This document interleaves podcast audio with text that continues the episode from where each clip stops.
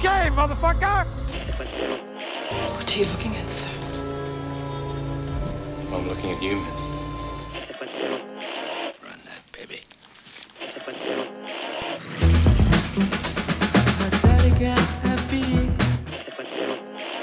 I'm not the Zodiac.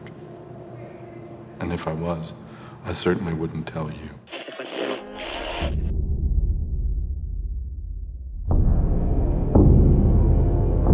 Ladies and gentlemen, welcome back to the One Heat Minute Productions Patreon podcast. I'm your host, Blake Howard, and we have been doing a decade project, and we'll continue to do a decade project. It's the year of our Lord twenty twenty-three. We're diving back ten years to look at the movies that still deeply resonate with myself and my incredible guests. And this was the most obvious selection that I could possibly have made between content, between subject, and guest of all time. This is a movie that in twenty thirteen at the Sydney Film Festival, there was a audience rapturously anticipating a Drive sequel. And as I sat down and this film played, I've never seen more walkouts in any film that I've ever been a part of. And it was particularly noticeable in like a two and a half thousand seat theater that by the end had about fifteen hundred people left in it. And so it is my pleasure to welcome the host of Increment Vice, a friend and family member of all things One Heat Minute Productions, the legendary Travis Woods, to talk about Nicholas Winding Refn's Only God Forgives. When I was pregnant with you, it was strange, you were different. They wanted me to terminate, but I wouldn't. I don't understand you, and I never will.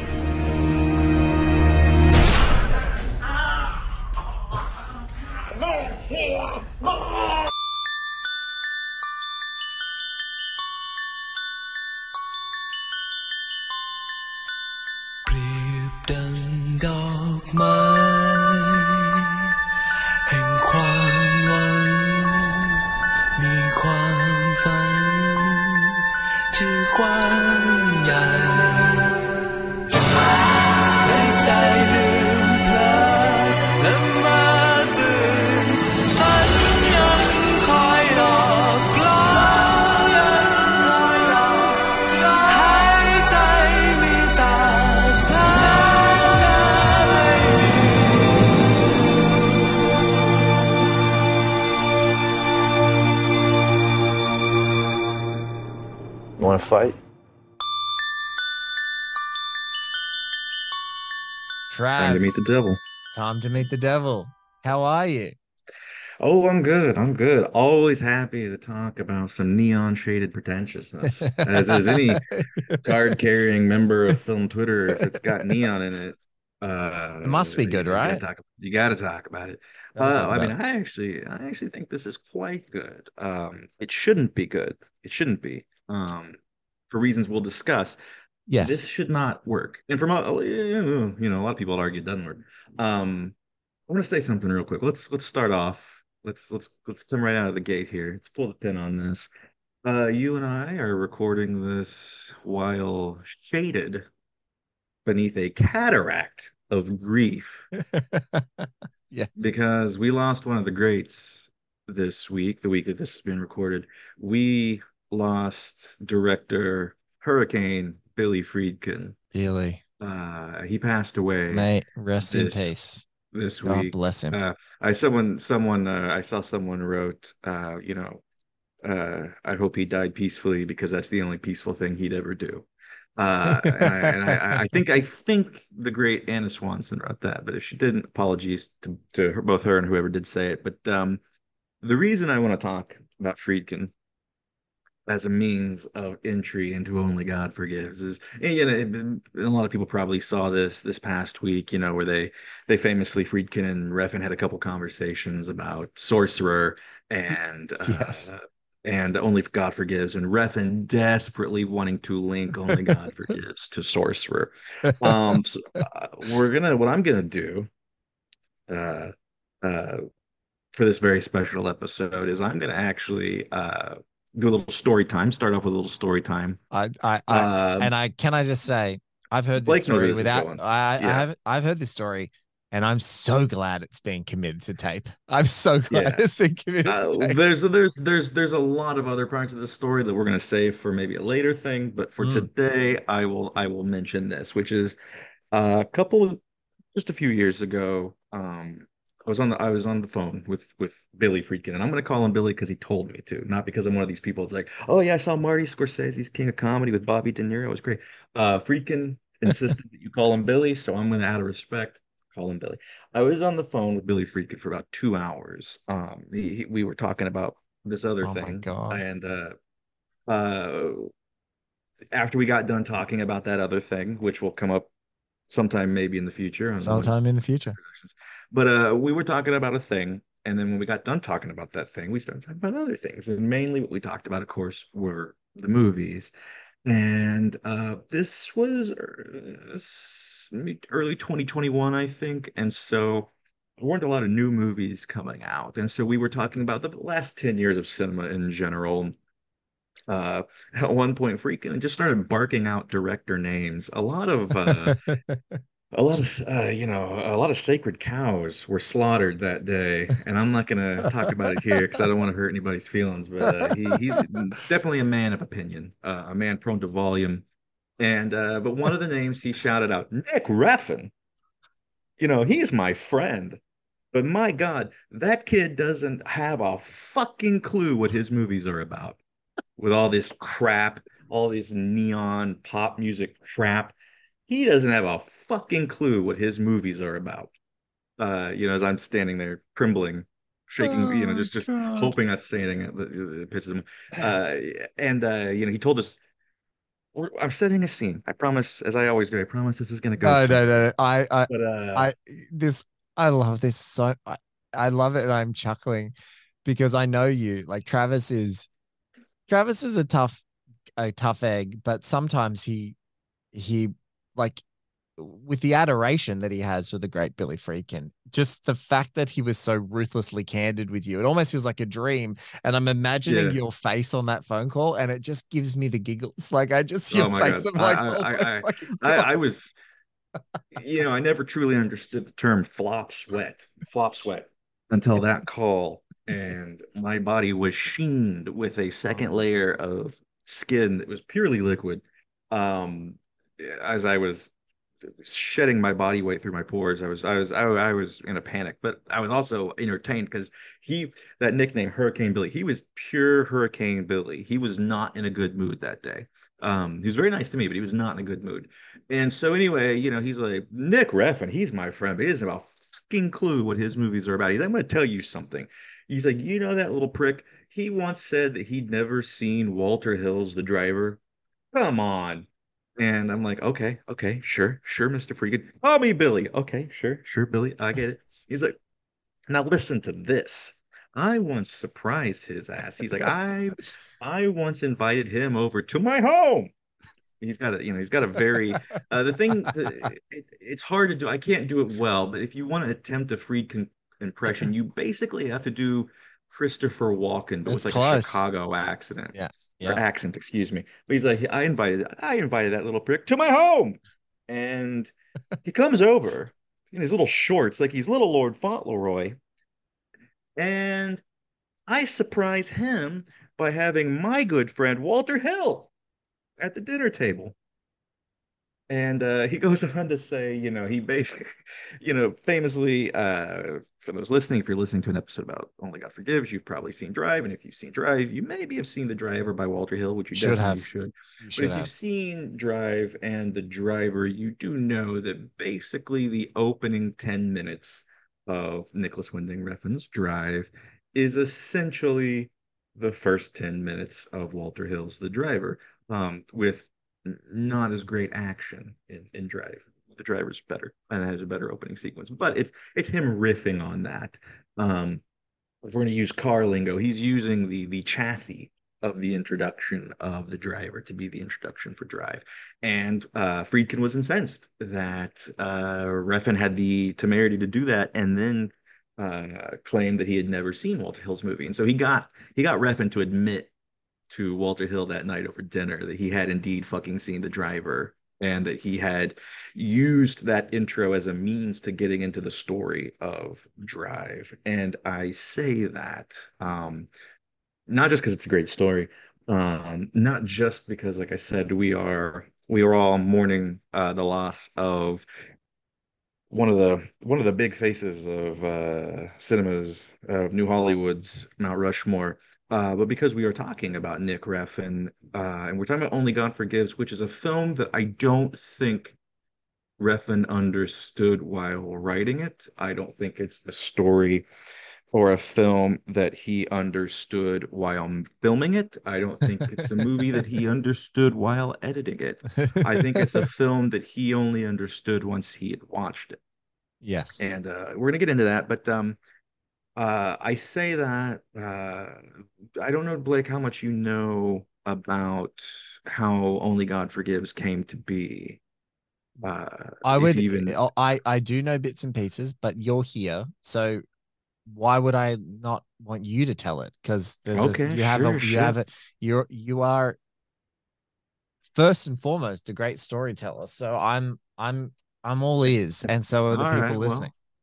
Story time, more story time, I guess. So, uh, before Drive, before Drive, before he released this kind of candied uh, uh, pop film vision that, that Drive became, uh, dream pop vision.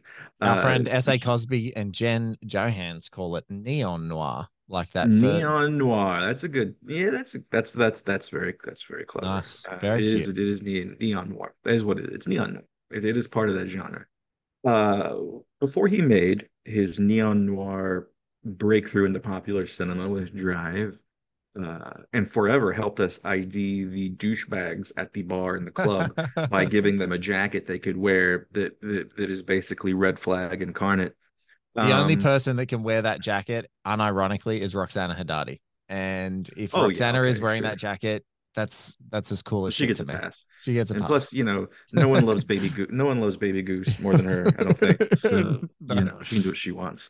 But uh, before the making of Drive, uh, Refn was set to make Only God Forgives as his next movie, and he was securing financing uh, with the film company Wild Bunch, and. Mm-hmm. Uh, What's funny is, you know, it, it, I'm I'm taking Refn at his word here, which is kind of hard to do.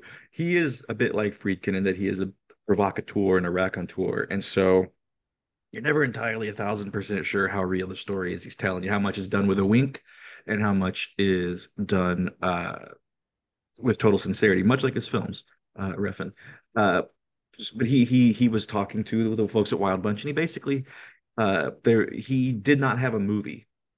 But he wanted to secure financing for him. He he didn't have a, uh, an idea for a movie really. Uh, beyond they're like he, he you know we've made movies before. Let's let's let's let's get a deal done. And they're like, well, what's your movie about? And he's like, um, it's about Muay Thai boxing and fighting in Bangkok. He just just just spit that out as like a fuck. You know, hopefully they'll go for it. And it's a it's a it's about two fighters in um. in Bangkok going up against each other uh, via Muay Thai. And they're like, sure, okay, we'll pay for three quarters, you pay for one quarter, there you go, good deal. Um, now what happened then is that Ryan Gosling uh, was also talking to him about Drive, and he wanted to make Drive right away. So they put Only God Forgives on the back burner, which was already at that point, like oh, it was a thin, barely sketched sentence of a premise. There was... Yes. There were no Oedipal complex, Oedipus complexes. There was no Shakespearean or biblical stuff. It was just two guys beating the shit out of each other in Bangkok. And um, so they go. They make. Uh, they make Drive. Um, and next, he's going to say he's never seen Kickboxer. You know? Oh boy. Uh, who, uh, but uh, everyone's seen that. Um, but uh, or Bloodsport. Or or, Bloodsport. or Hot Shots Part Two, where uh, Charlie oh, Sheen does a, an brief, amazing brief, rip brief. Of Brief nod to uh, Hot Shots Part Deux. Um, maybe Travis, I, had, I now I now have a tra- I now have a Hot Shots, an original theatrical Hot Shots two poster adorning my roof in my office. Oh, I like your style, Blake. I always laugh when he dips his hands in caramel and he, he lifts them up with the the uh, the gummy bears attached, the gummy- and he screams and he screams in victory. I still think that's maybe the funniest three seconds in cinema. Um, so uh, he goes and he makes Drive, uh, a film that is both wildly successful and wildly misunderstood because it's essentially Taxi Driver. Um, yeah. Set to dream pop, uh, and you know, spoiler, uh, the driver is not the hero of that movie. The driver is a motherfucking maniac. Yeah. Um. Uh. You know, if uh, if that movie was made in nineteen seventy-eight, it'd be starring sweaty, bloated Joe Spinell as the fucking driver.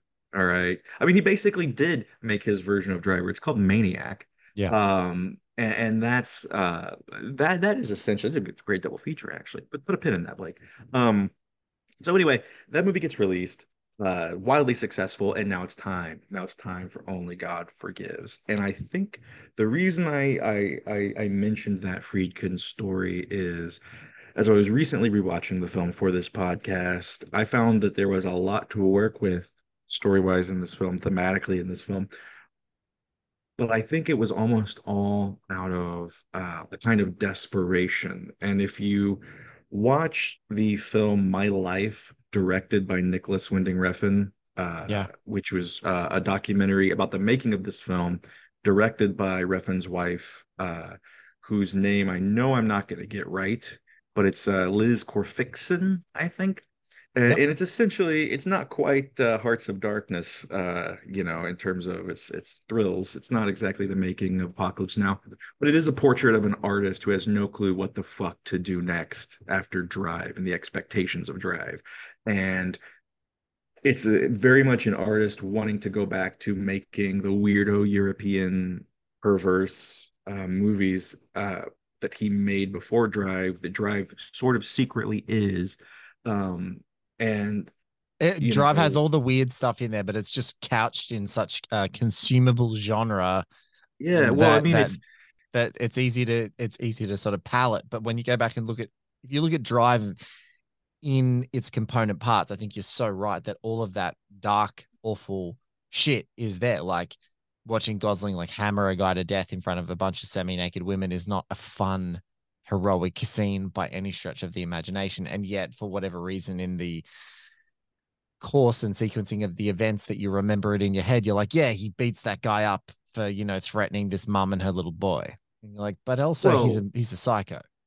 Well, we've been trained we've been trained to watch movies like that. It's yeah. um it's a movie that stars a Hollywood pretty boy driving a badass car, doing badass crime shit, talking to a pretty girl. Um, and there's worse people that he's dealing with, people that are worse than him, uh, and he solves his problems with those people violently. And so everything about the movies that we've that we've seen and we that we've loved, and, and I'll say this out of judgment, but you know, there's a certain kind of cinematic vocabulary that we learned really early on, and the film tricks us by speaking with that accent, but not using the exact same words, by whispering something actually quite weird and devious to us, but uh, accent accented in such a friendly way that we were like, oh yeah, he's the hero. He's a real hero, a real human being. Um, oh yeah, he's when he's being. Like, I wonder why he's I'm like thinking that. One, he's like one step away from being Tommy Wiseau in The Room, uh, uh, the driver. Like he is a seriously damaged human being uh, who. You know, he's just an, a force of absolute chaos who really can't seem to ever read a room that he's in, um, and instead just kind of trembles and looks like a, a lost baby with his face splattered in blood every time he does a boom boom and uh, uh, murders somebody. Uh, but anyway, we digress. This gets us to Only God Forgives, which is a film that I think had a very bare bones plot uh, going into it, and I think if you watch you watch this my my life. Directed by Nicholas Winding Refn. Uh, you, and I love what you said there also, just as a modus operandi. Like, I think that someone, like, if you watch Hearts of Darkness um, by Francis Ford Coppola's wife, and you watch that movie, Francis in the middle of that is so emotionally naked that it becomes so revelatory, because it's like you're getting an insight. The difference with My Life, I feel, I think you nailed perfectly, is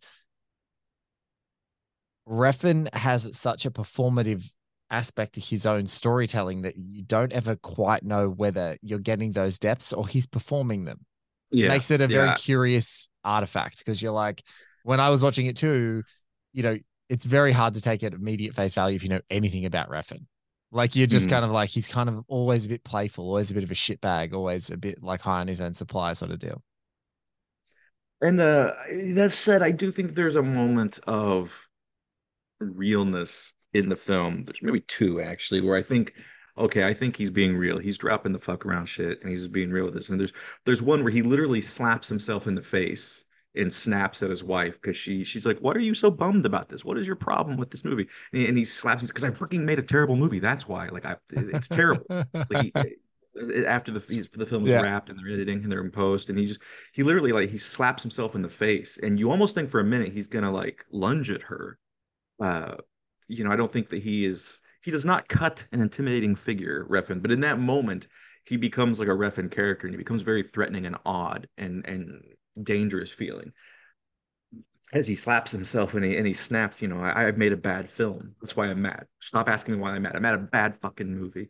And then a little bit earlier in the film, he's very de- depressed and despondent, sitting on a couch. And he, she's, she's again, she's like, what is your problem? What is wrong with you? You know, you, you, you got this, you got Ryan Gosling in another movie, blah, blah, blah, blah. It's a great script. And he's like, I have no fucking idea what my movie's about. I have no idea what this movie's about.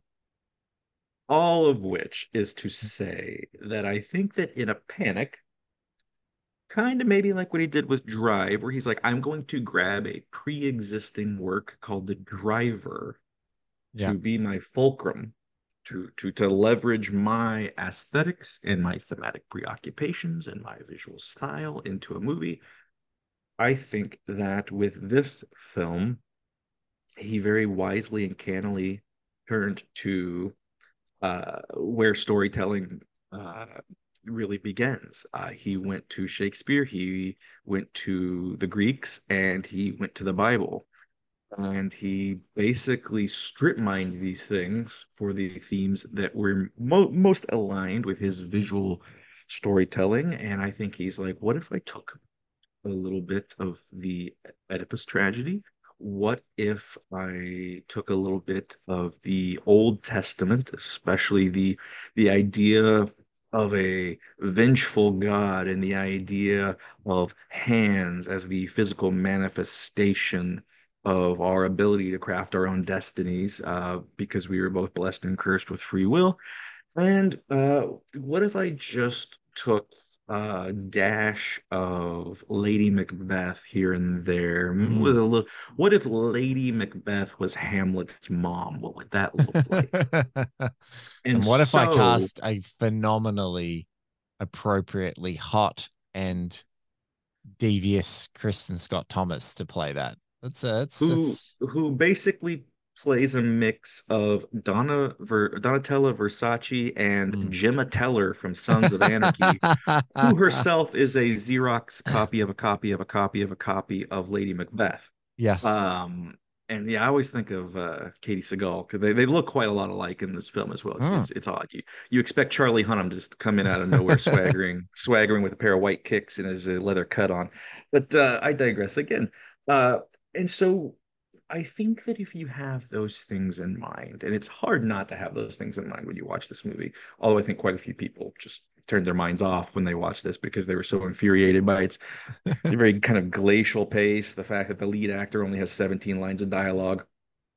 Uh, but uh, this is a film, I think, that more than anything else, see, we're two hours later, we're getting to it. Uh, I think this is a film that uh, more than anything else is about uh, humanity's relationship to its God, whatever yeah.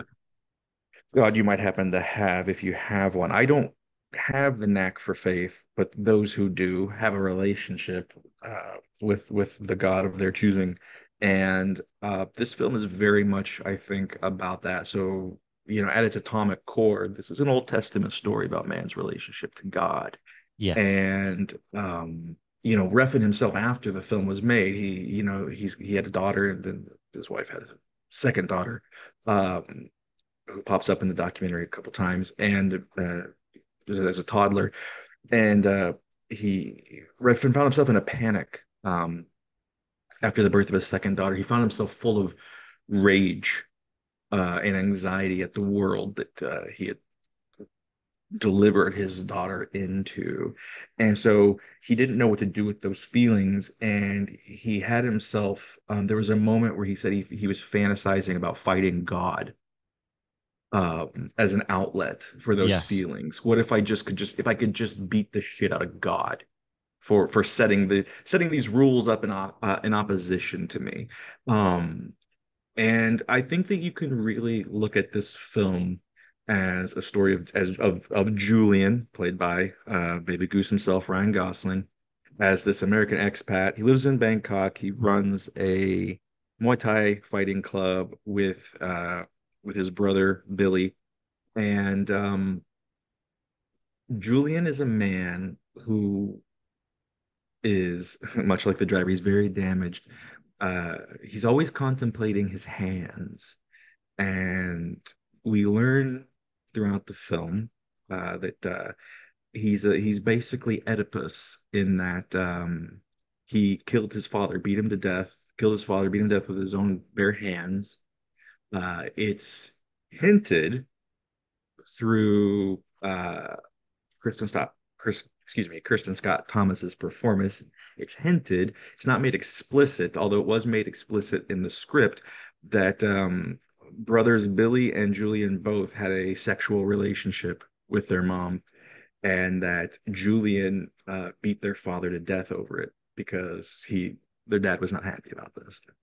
And so he's constantly considering his hands in this film, and much like a human being in the Old Testament, the human soul in the Old Testament, Uh, of the Bible, he is considering what his hands can do, that they are capable of phenomenal acts of evil and violence, but they are also capable of unclenching, opening up, and seeking love and solace and pleasure from another. And I think that that is the the central preoccupation of this kind of non-entity of a character. Is he what what is what is the Old Testament, what is the Bible, but an ongoing story of good and evil, yes. uh, an eternal Muay Thai fight uh between the, the forces of good and the forces of evil, and a bare knuckle Muay Thai a fight bare knuckle Muay Thai fight. And so all of a sudden that that offhand uh, Muay Thai reference Uh, actually plays well in the film, because it is uh, it's a film about the bare knuckle brawl, yes, not just between good and evil, but the the eternal dilemma of free will, which is what what color shorts, which which fighter shorts are you putting on? Are you the hero or the heavy? Yes. And throughout the film, it gets mocked for this, but there throughout the film, he's always staring at his hands, Gosling, and he's and it's like he, and he'll open them, he'll flex, and then he'll clench them. He'll open them, he'll clench them, and throughout the film, he's either using them to beat someone half to death, or um, no other way to say it. He uh, there's a woman that he could potentially have as a love interest, who uh, at one point he opens his hands. Uh, opens one hand, slides it between her legs up her dress, um, and starts uh, pleasuring her. And first you're watching that and like, it's okay, you know, it's just a weird Refn sexual moment. But I, I think it's something different. Uh, I think it's meant to be something different. This is a man who is reaching for the womb, which is as close to yeah. the powers of God that probably exist on Earth, aside from splitting the atom, uh, which I don't think Julian's going to be doing anytime soon. um, but uh, he's constantly reaching for the womb uh, where life can be created, because I think he is a character who is seeking rebirth. He is an Oedipus who has already enacted the tragedy of Oedipus.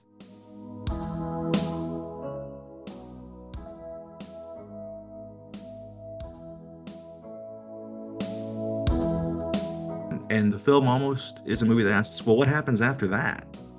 Yeah, and, and, uh, and, and and then film answers punishment. Well, you, you punishment. you you you end up you end up living in Bangkok. Your evil brother um, murders a teenage prostitute. Uh, is murdered by the prostitute's father, uh, and then that father has his hand lopped off by Chang, the local police lieutenant. Uh, and and and before, and I just want to say one before we get to Chang, that, that I think that that is the central preoccupation of Julian, of his character, is that he is a soul that is stuck between choosing uh, good or evil, and mm-hmm. um, evil is chosen via violence, via beating people to death with his bare hands, and good, it's pretty. Yeah, this is very elemental stuff. Uh, is is always reaching for the womb, reaching for the place where life is created. Uh, as a hopeful, as a, as a means of rebirth for himself. And things get complicated by local uh, police lieutenant Chang, uh, this man who essentially is God. He's a God. Yeah, he's, let, he's, let, he's, an, he's an Old Testament, Old Testament God. He is. He's Vithya Pansringham.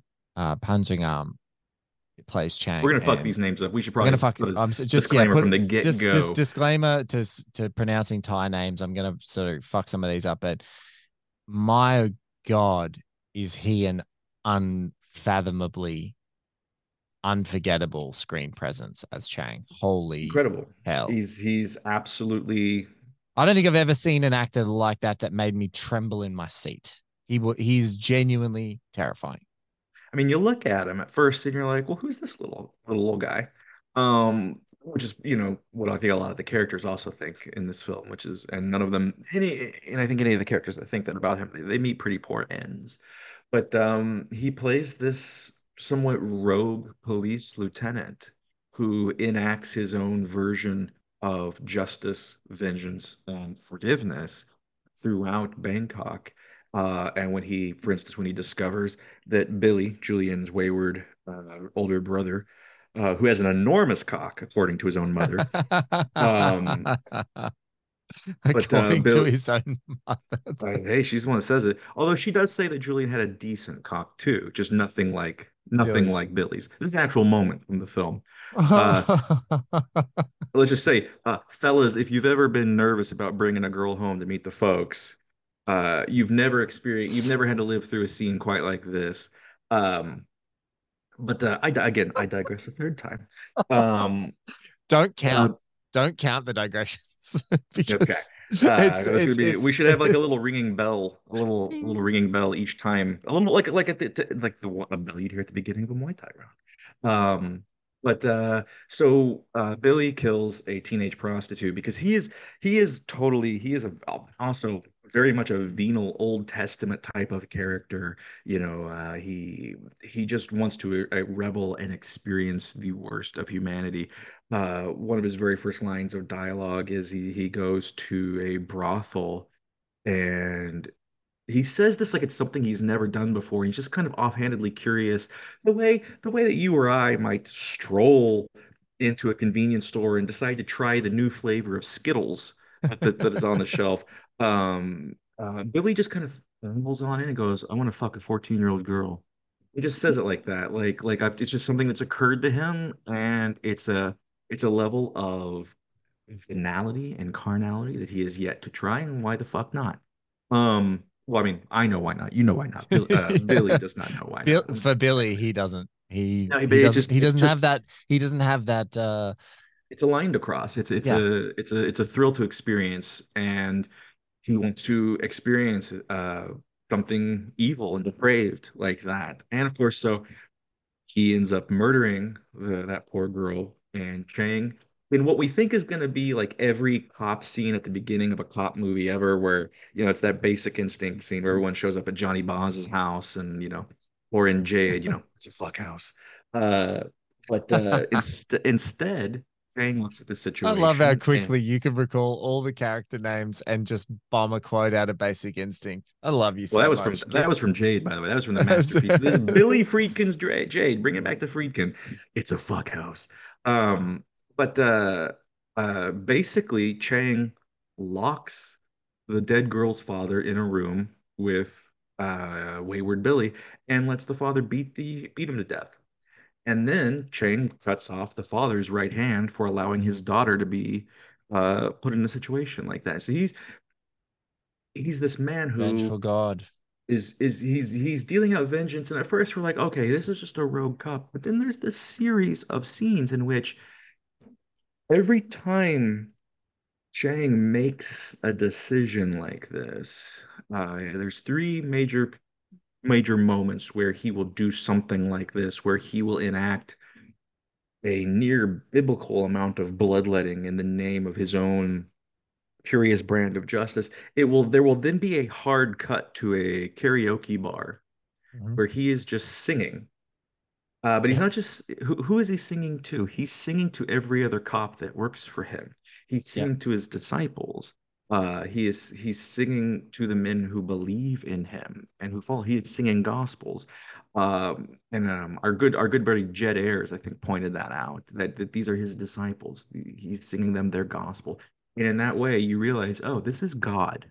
This the movie is setting up this man as God. And if, if, if uh, anyone you know, have a passing familiarity with uh, Western culture for the last two thousand years, if there's a God, there's got to be a devil, and we get that in the form of Crystal Crystal Thompson, um, uh, Kristen Scott Thomas, as the mother of Billy and Julian, who goes up in Bangkok to kill God for his role in the death of her son. And that sets up everything that is um, Only God Forgives, which is, it then pushes Julian to the, this man who has to, who is eternally at war with himself between violence and between ending life and creating life, between touching the womb or beating a man until he's nothing but bone and pulp. Mm.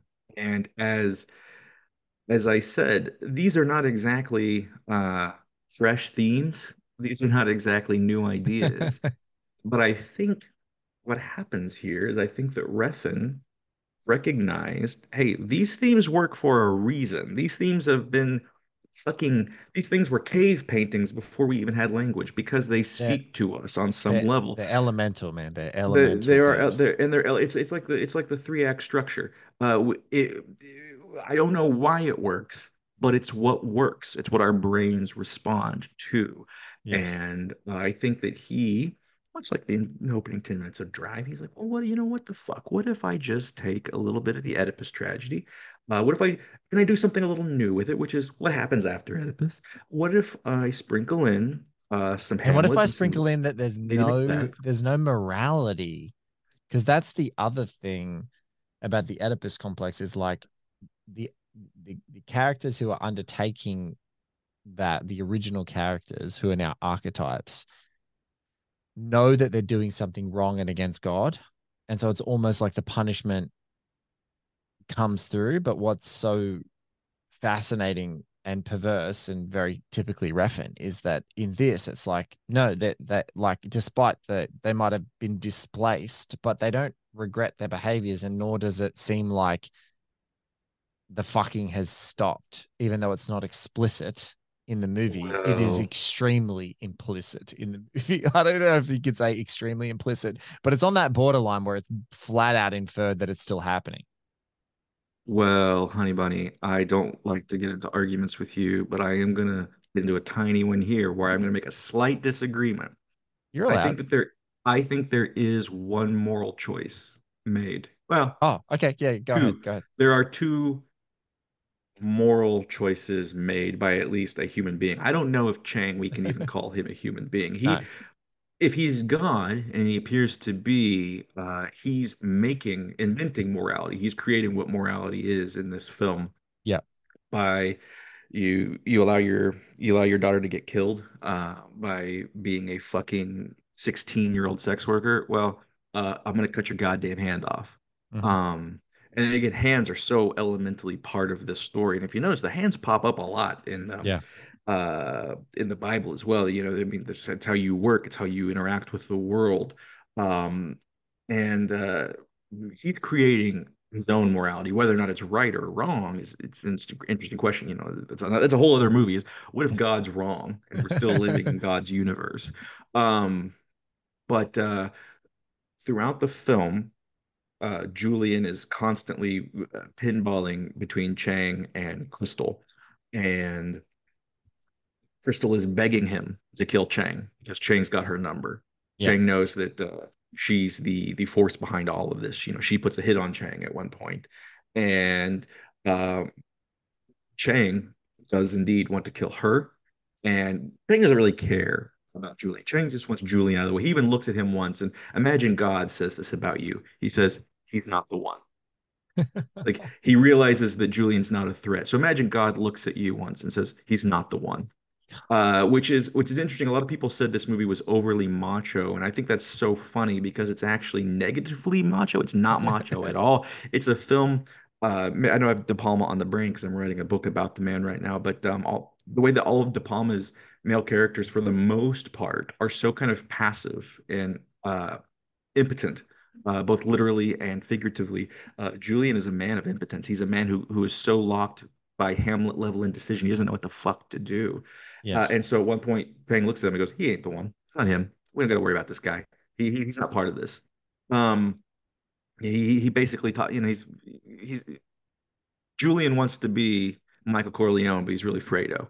Uh, but uh, there is a point in the film where Crystal promises, Julian, I'll be your mother again.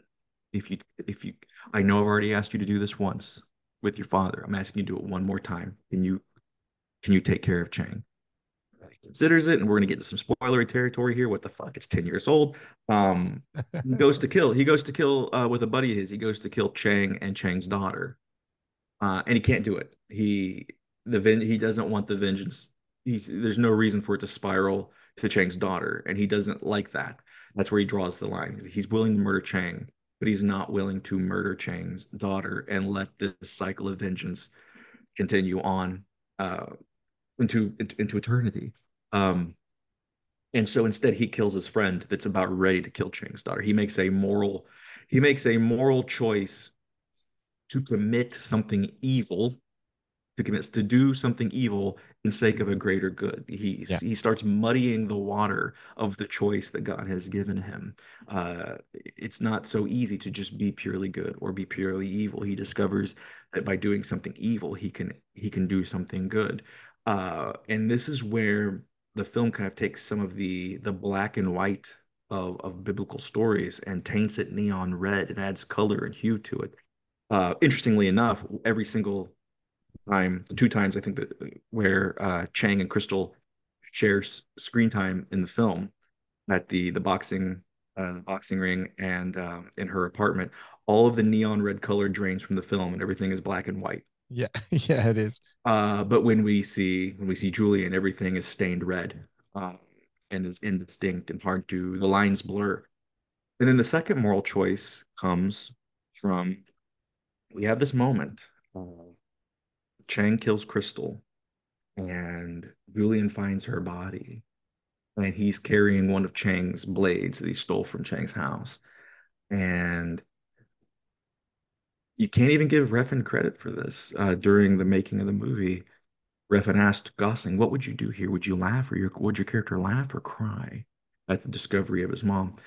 And uh, Gosling said, I'd cut open her womb to see what was inside. And that's what they filmed. And finally, we realize uh, that even though he is chosen evil to do a good thing, uh, he he then, with his hands, these hands he's always considering to enact violence, once again opens his hand the way he does to slide it between uh, that young woman's legs earlier in the film to touch her womb. He reaches deep inside his mother's own stomach and grasps the womb in which he was created. And there is a hard cut, and all of a sudden he's in the woods with Chang, yeah, voluntarily. And it's as if he has enacted his own rebirth, the thing that he's wanted to be recycled out of this life that he's created for himself, this Oedipus tragedy, this Oedipal tragedy he's created for himself. And in this moment of rebirth, what is the thing that he voluntarily does to go gives forward? His, he gives his hands, puts his he hands opens, he, he he takes his fists and he puts them outward in front of Chang's blade. And he does so voluntarily. He's the only character that voluntarily offers themselves up. And it's it's a curious ending. And I think there's multiple ways of reading it, but it's almost, you could argue that he's saying, I want to enter this next, I, now that I am reborn and am going to live a different life, I want to remove the instruments of violence from myself, the instruments of hatred from myself. But he's also, he's removing the thing that lets him seek out rebirth and love, if he were just to open his hands. And so it's a curious ending, and I don't know where you land. I have not landed on either one yet. I'm curious what you might think. Um, I can't decide if he's choosing to live a life simply without violence going forward, or if he's literally saying, fuck this free will shit. Take away these things that are constantly making me choose one or the other, because I don't want to deal with it. I, I don't want to think about it. You know, and so does it end almost like um, the truncated American version of uh, the novel Clockwork Orange, where um, you know, uh, Alex just has his choice taken away from him, and uh, and does he does he choose just to, to not mature into a place where he can choose to just be good, even though he has the capability of evil, or does he need that choice making made for him? And I can't quite decide what the movie yeah, I think, is doing I think, with that. I, th- I think that's a really great question. I think it's the way that I would say that I've read it is I, I've landed sort of probably somewhere between the two that. But not in a fixed position, um, because the thing that I see is that, you know, like Chang's blades, his hands are the instruments of all of the chaos that has been in his life. Um, and whether that's the touch, the inference of the touch with his mother and the whole Oedipal thing that's happening and all of the things, and then the beating and the violence. And it's like, if you just take these, and it's that thing is like, you know, the, the, his his idle hands were the devil's plaything, and they were Crystal's devil's plaything, you know? So at the time, it's like, if I just give my hands up to God and I get him to sever them, then I can't, you know, I can't use these instruments. I can't be a tool for evil. And so that's how I've kind of found that moment. And I don't know, I don't know exactly where I land on it every single time I watch it, because it's sort of like, you know, I think you, you've perfectly synthesized like all of the things that really work for the movie about it, but it's like that final like sacrifice of getting rid of his hands. And, but I've always, I'm, I'm never actually sure, like, is he going to survive? Like, is he actually I mean, going to survive? I mean, there's that's, a couple of them, a couple yeah. important arteries in that area. Yeah. Uh, you, you, you sever both hands and he's in the woods. Like, I don't know. And he's in Thailand. So I don't know how close he is to the best medical facilities in Thailand. He's severing it off. And it's like, it's almost like, is that a, a kind of like, if if I sever these hands, can I die in peace, that the instruments of evil are gone and I can sort of maybe take this new trans, you know, transition state out of this thing and, and be ready to be forgiven, um, and therefore like have part pass into the next life or pass into the next realm, or how, however it's sort of phrased is, yeah, I, I'm not sure he ever survives out of that. And, and honestly, you could, I could watch it one time, my most recent time watching it in preparation for talking to you, or I could watch it, you know, six months ago, and I would probably have two different opinions. Yeah, be, I don't know. I, like, I always you know, tend, I always tend to think, and this is a weird digression. Ding, here we go again. But like, I went to Africa on my honeymoon with my wife, and when we were there, I grazed my knee playing football, or soccer as Americans call it, with some of the locals. Like, we were just playing on a beach and I grazed my knee. Now, I've grazed my knee a thousand times in my life. Like, fine. And in Australia, like, a grazed knee, you know, even if you're like swimming and having fun in the ocean or whatever, it's like the grazed knee goes away in like a week. You know, it scabs up, goes away. But in Africa, it didn't. I got a, like, I got a staph infection in that cut, and I had to take antibiotics in Africa, you know. Jeez, and Christ. And I remember that one of our guides who we were with, one of our tour guides that we were with, was like, yeah, like, is like Africa tries to kill you. Like, you don't heal, your body doesn't heal, and then it starts to get bad, and then you get sick, and then, you know, the circle of life is that animals smell your rotting wound and go, oh, there's someone weak here, I'm going to come and eat you.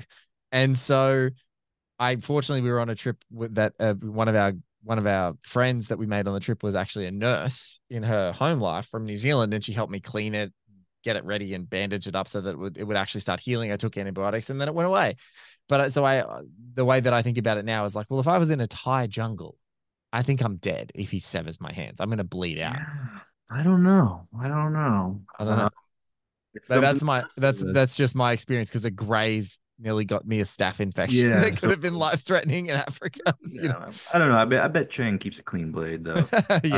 Uh, he, he but looks uh, like a guy you know, that's, very that's the great thing. That's the great thing about this movie that I think it's so underrated is it does pose those questions, which is, you know, what happens after, what happens after, mm. um, post Oedipus, what happens, uh, I mean, I mean, I know we know what happens after the Old Testament. There's all, there's a new one. Um, but, uh, you know, I, I, I, I do. The think sequel's much brighter. The reboot was much yeah, brighter. Yeah. Only God, only God forgives too. Uh, yeah. uh, Neon Boogaloo. But, uh, the, it's, it's a troubling, it's a troubling, everything about this movie is troubling, but it's a troubling way to end your movie because, uh, for Refn, in that it's, it's all, you know, the more I, I watch it, the more I think about it, it's almost like humanity in the form of Julian going back to God with a receipt and, yes. and just being like, this, this free will thing, you just can, can I return this? Can, can I just, can I cash this out and just go on my day without having to worry about this shit? And so, you know, there's many, but like, there's many ways to interpret. There's many, you know, you can just, you can view that ending as, as, as Julian saying, look, I nearly killed your daughter. I owe you my hands.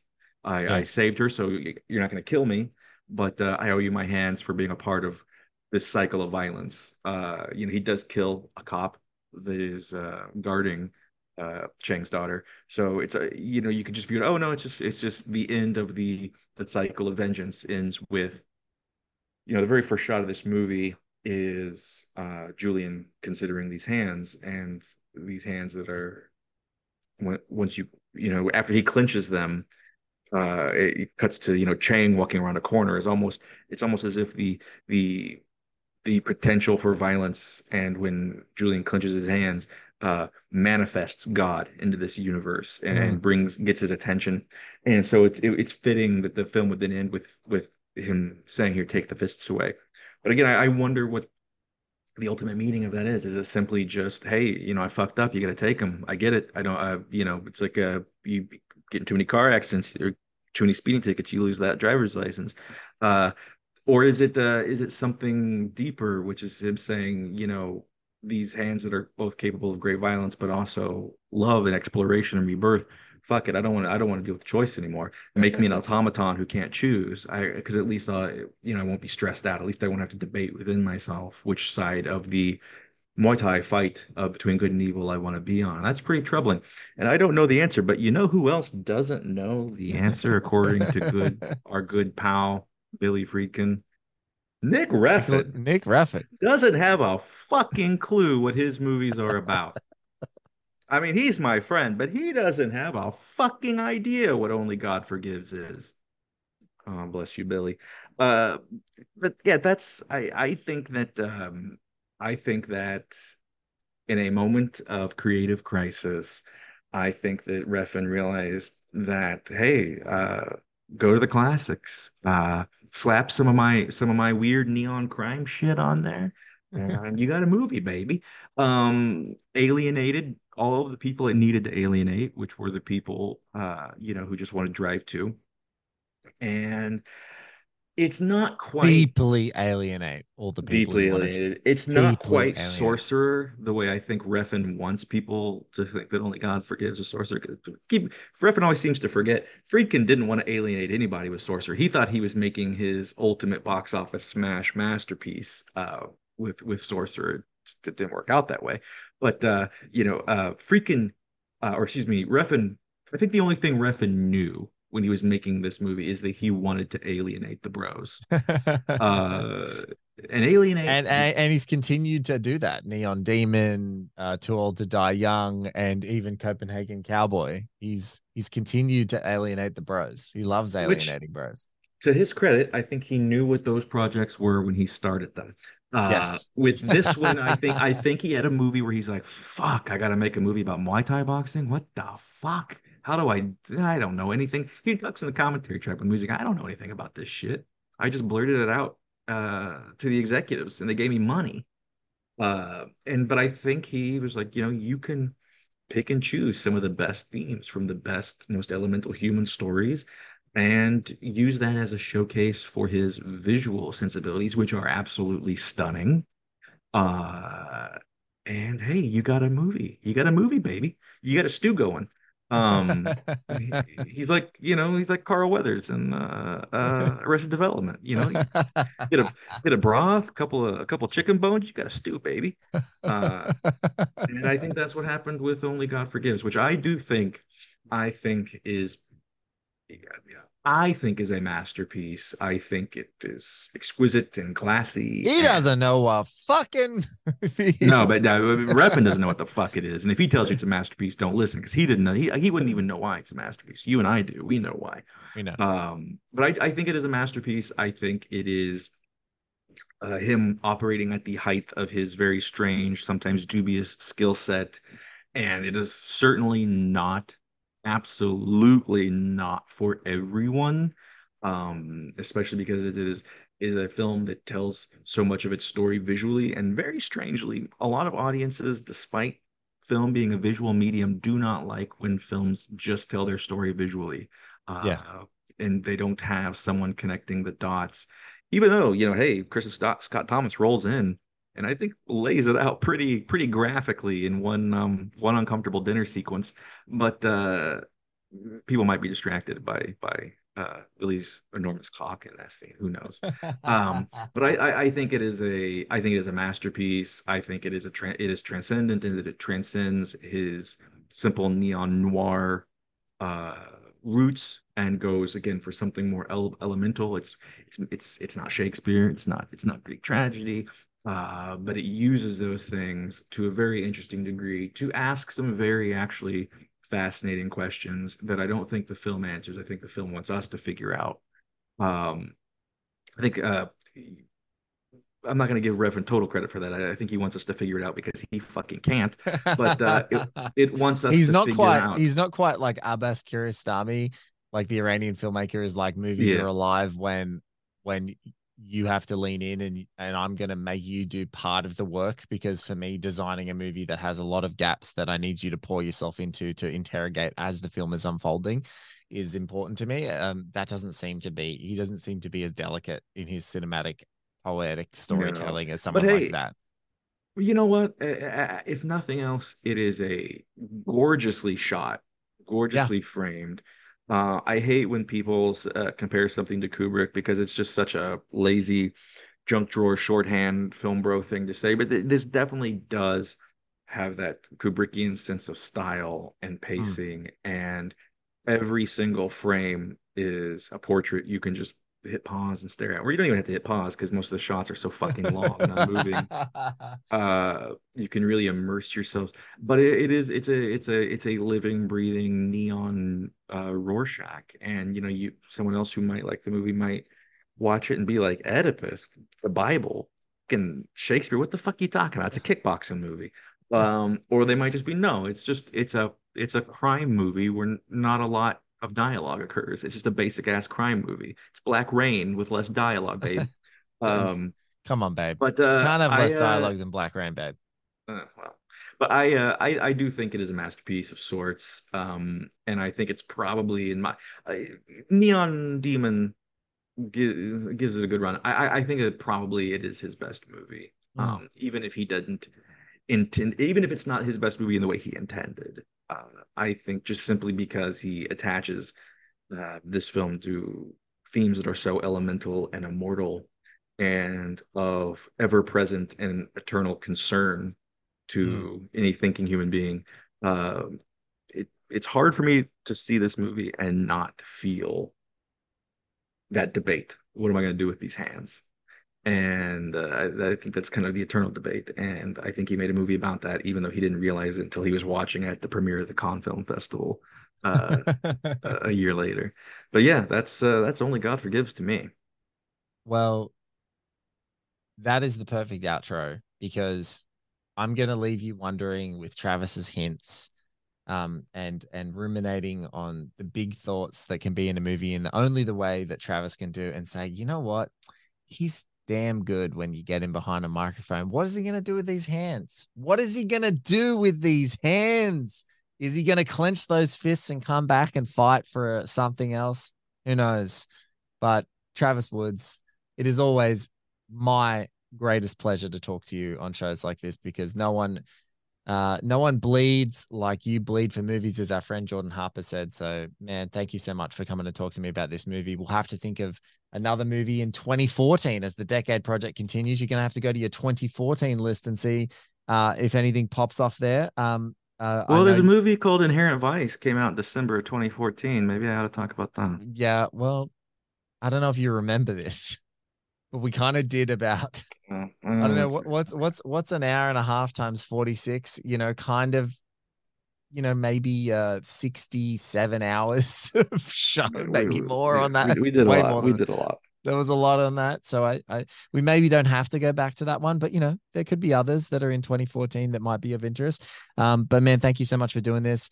Um, this is going to go up uh, on our Patreon uh, uh, as well first, before people hear it, before our American Cinematheque Inherent Vice or any. So you want to say just a couple of words about that?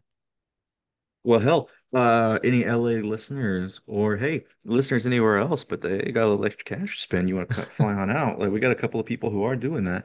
Um, the American Cinematheque, which is an organization out here in beautiful sunny Los Angeles, uh, that uh, organizes screenings at the Los Feliz three, uh the Aero Theater, the currently under construction Egyptian Theater. Mm. Uh the American Cinematheque is it's just a it's a place, uh it's an organization uh that loves film, believes in film.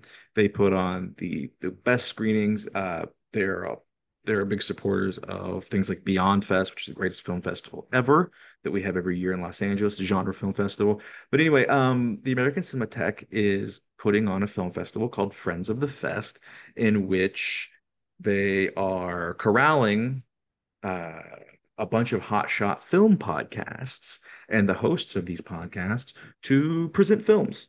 And you've got... Uh, one handsome Blake Howard making history by being the only person to have not one, but two podcasts being celebrated, uh, in that Miami Nice will be kicking off this film festival with a screening of Miami Vice at the Los Feliz three on August twenty-fourth, seven p m And then that Saturday night, August twenty-sixth, also at seven p m at the Los Feliz three, I will be hosting with Blake, projected blazingly huge on the screen behind me, like Marlon Brando's giant head behind Christopher Reeve in Superman.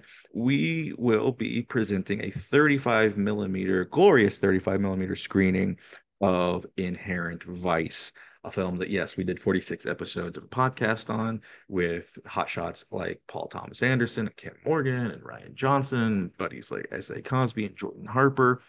And yeah, we're just uh, we're gonna do one last victory lap for Increment Vice, our little podcast that could, um, and talk about the film Inherent Vice. Uh, tickets are still available. Uh, Miami Vice has already sold out, because it's Miami fucking Vice, but um, you Increment and Inherent Vice heads out there, if you're looking for a good time. And by the way, if you're looking for some free weed, I will be bringing some, uh, as well as it's free legal in California, frozen, ladies and gentlemen. Legals in California. Legal in California. Show me your I D. Let me let's make it. Just show me that you're over twenty-one. Uh, but uh, I'm also going to be bringing frozen chocolate covered bananas in honor of one uh, dear uh, Christian F. Bigfoot Bjornson. Yep. Um, and then yeah, we're just gonna we're gonna celebrate Inherent Vice with, uh, and we're gonna we're gonna watch the movie as God and P T A intended, which is in a dark room in Los Angeles on thirty-five fucking millimeter film. Oof. Hearts full of heartbreak and hope and a little high. And uh, we're going to watch a film that I think is um, the masterpiece of twenty fourteen. I think it's P T A's masterpiece. And I'm not going to tell you why, because we spent one hundred fifty fucking hours already doing that. But I would invite anyone who wants to to come on out. And, you know, you're, you're going to see some familiar faces. You're going to hear some familiar voices. I think a lot of um, L A-based uh, Increment Vice guests are going to be there. Um, and afterwards, hey, you know, who knows? I think we're going to go hit a bar next door. Come come see the movie, have a drink with us. Uh, I'll get Blake on FaceTime, and he can just, the phone can sit at the bar and he can watch us uh, jibber jabber or something like that. That would be wonderful. I would be happy to do that. I'll day drink in Australia while you guys are all uh, having an excellent post-Vice watch. I might have to watch it in my office uh, so that I can be up to speed. There Thank you, you my man. There this is go. This is excellent. Um, thank you so much for doing this. I'm so appreciative of your time. I can't wait for everything that you're doing with uh, your great De Palma book, and we'll obviously be talking more about that in the lead up. But uh, thank you so much for doing this, and uh, we'll talk to you soon. Thanks for having me, buddy. I'll see you soon.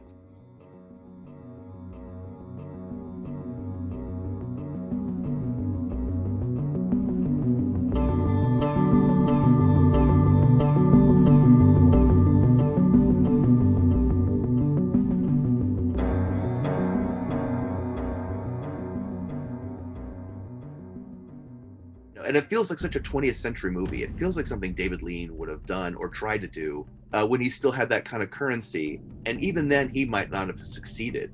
It's incredible because, like, if you if you don't have time to watch all five seasons of Lost, you can just watch Fearless. Not a week goes by that I don't think of the ending of Gallipoli. It's left a mark. A uh, year of living dangerously. Uh, you know, and then something like Last Wave, even, that's so uh, deeply embedded with the land and the story of the land, the story of the place. You know, I don't know that I'd seen very many movies at that point in my life that had such a down ending, and they had such a, you know, sort of strong sense of folklore uh, uh, uh, uh, attached to it as that. And something always so poetic and lyrical about Peter Weir's work. Gallipoli was the first movie that ever traumatized me, and I don't think I ever really recovered from it. And I'm still upset that they played it in school. Like, I don't think it's actually possible to make an, they say it's not possible to make an anti-war movie, but I think Peter Weir pulled it off. Yes. Because no one watches that movie then thinks, I want to go to war.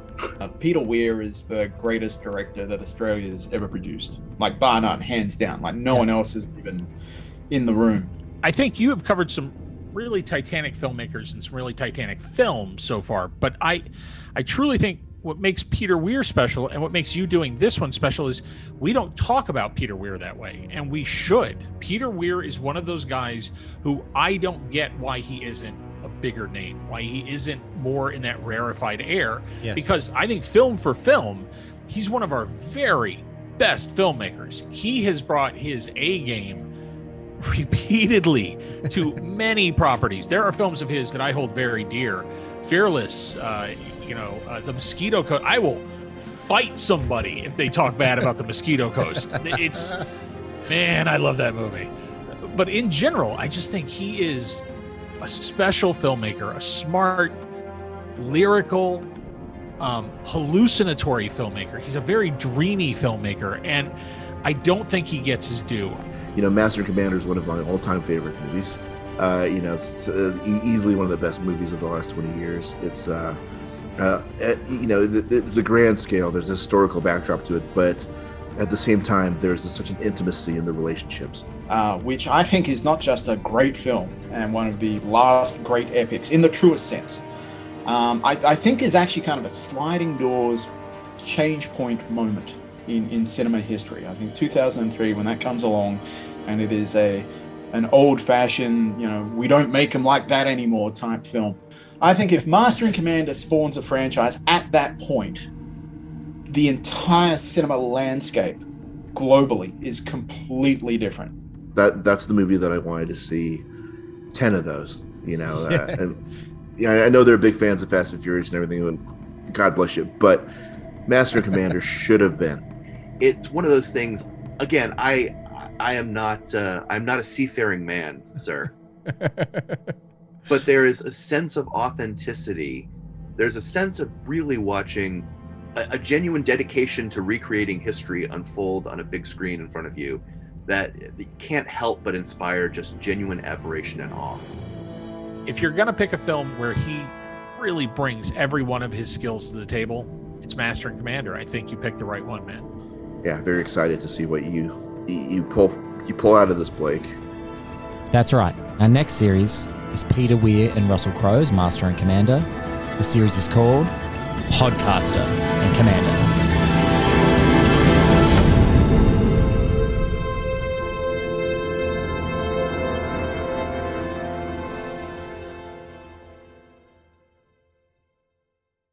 Transform your home in one weekend with paint from Menards. Get a paint that combines durability and gorgeous color. Dutch Boy's DuraClean Interior Paint and Primer in One offers Stay Clean technology, making your home stay beautiful and clean longer. And with Dutch Boy's easy-opening, smooth-pouring container, transforming your home has never been easier. Save big money on Dutch Boy paints and head into Menards to get your paint project started today. Save big money at Menards. When you need mealtime inspiration, it's worth shopping Kroger, where you'll find over thirty thousand mouth-watering choices that excite your inner foodie. And no matter what tasty choice you make, you'll enjoy our everyday low prices, plus extra ways to save, like digital coupons worth over six hundred dollars each week. You can also save up to one dollar off per gallon at the pump with fuel points. More savings and more inspiring flavors make shopping Kroger worth it every time. Kroger, fresh for everyone. Fuel restrictions apply.